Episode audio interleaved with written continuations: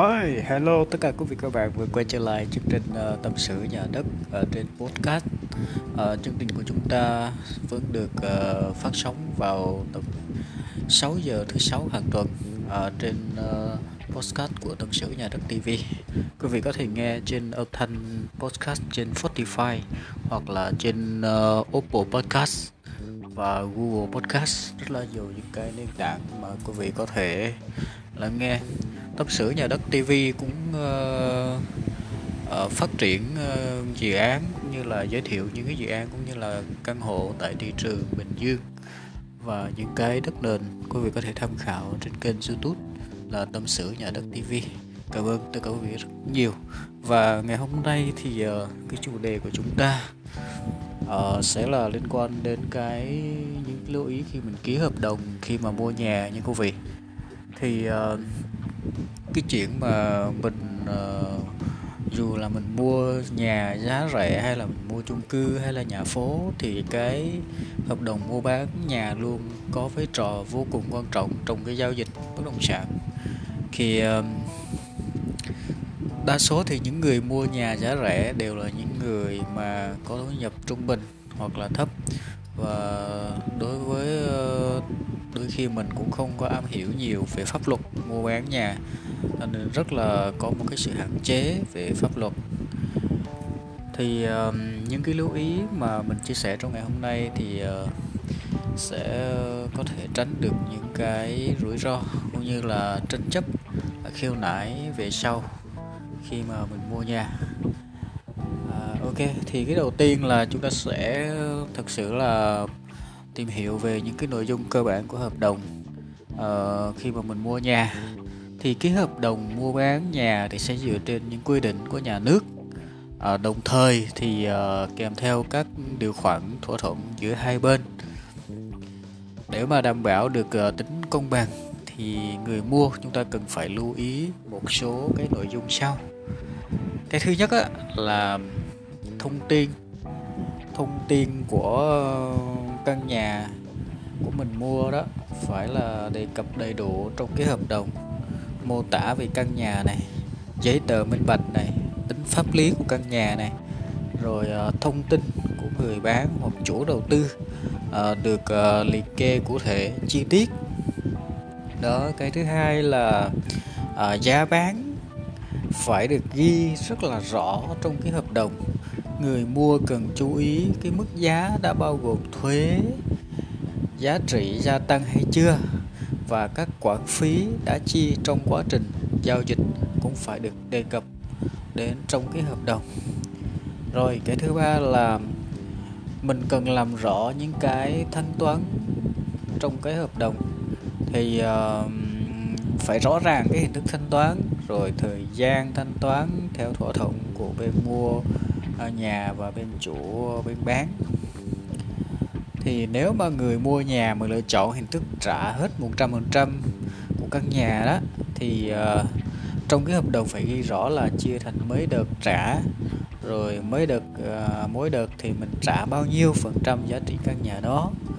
Uh, nếu mà cái lựa chọn mua nhà giá rẻ theo hình thức là trả góp thì uh, trong cái hợp đồng phải ghi rõ số tiền đã trả trước và số tiền vay.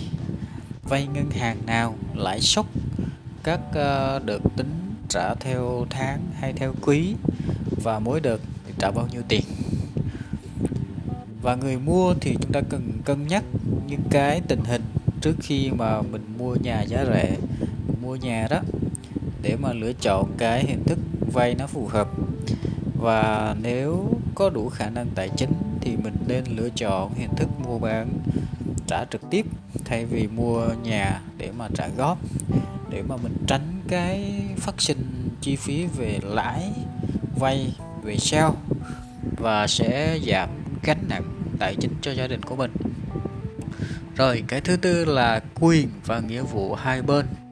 Thì uh, thường thường thì trong cái hợp đồng mua bán thì sẽ có uh, sẽ do uh, bên uh, sẽ do là bên mua bán thì sẽ là do bên bán sẽ soạn cho mình. Đó thì do đó thì người mua chúng ta nên tìm hiểu rất là kỹ trong cái phần quyền và nghĩa vụ của hai bên. Thì theo yêu cầu do người bán đặt ra để yêu cầu uh, mình sẽ cần phải yêu cầu gì thì mình phải đề cập ngay và chỉnh sửa để tránh cái bị thiệt thòi về sau. Đó. Rồi cái thứ năm là chúng ta sẽ rất là cụ thể về thời gian bàn giao căn hộ rồi hay là nhà đó. À, trong cái trong, trong trường hợp mà chúng ta mua căn hộ thì bàn giao căn hộ rồi chuyển nhượng sở hữu này.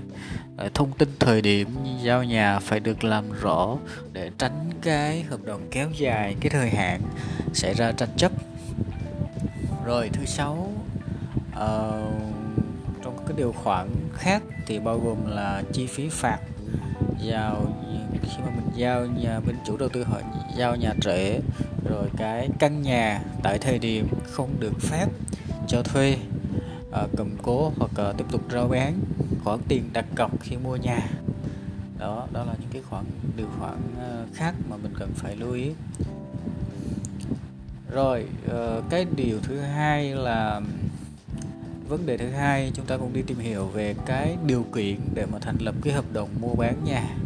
Thì khi mà mình ký cái hợp đồng mua bán nhà, giá trị căn, giá trị của của bản hợp đồng chỉ có hiệu lực khi có sự công chứng từ các cơ quan thẩm quyền. Đồng thời, thì giữa người mua và người bán phải đáp ứng được cái, những cái điều kiện uh, đảm bảo cái tính pháp lý của hợp đồng.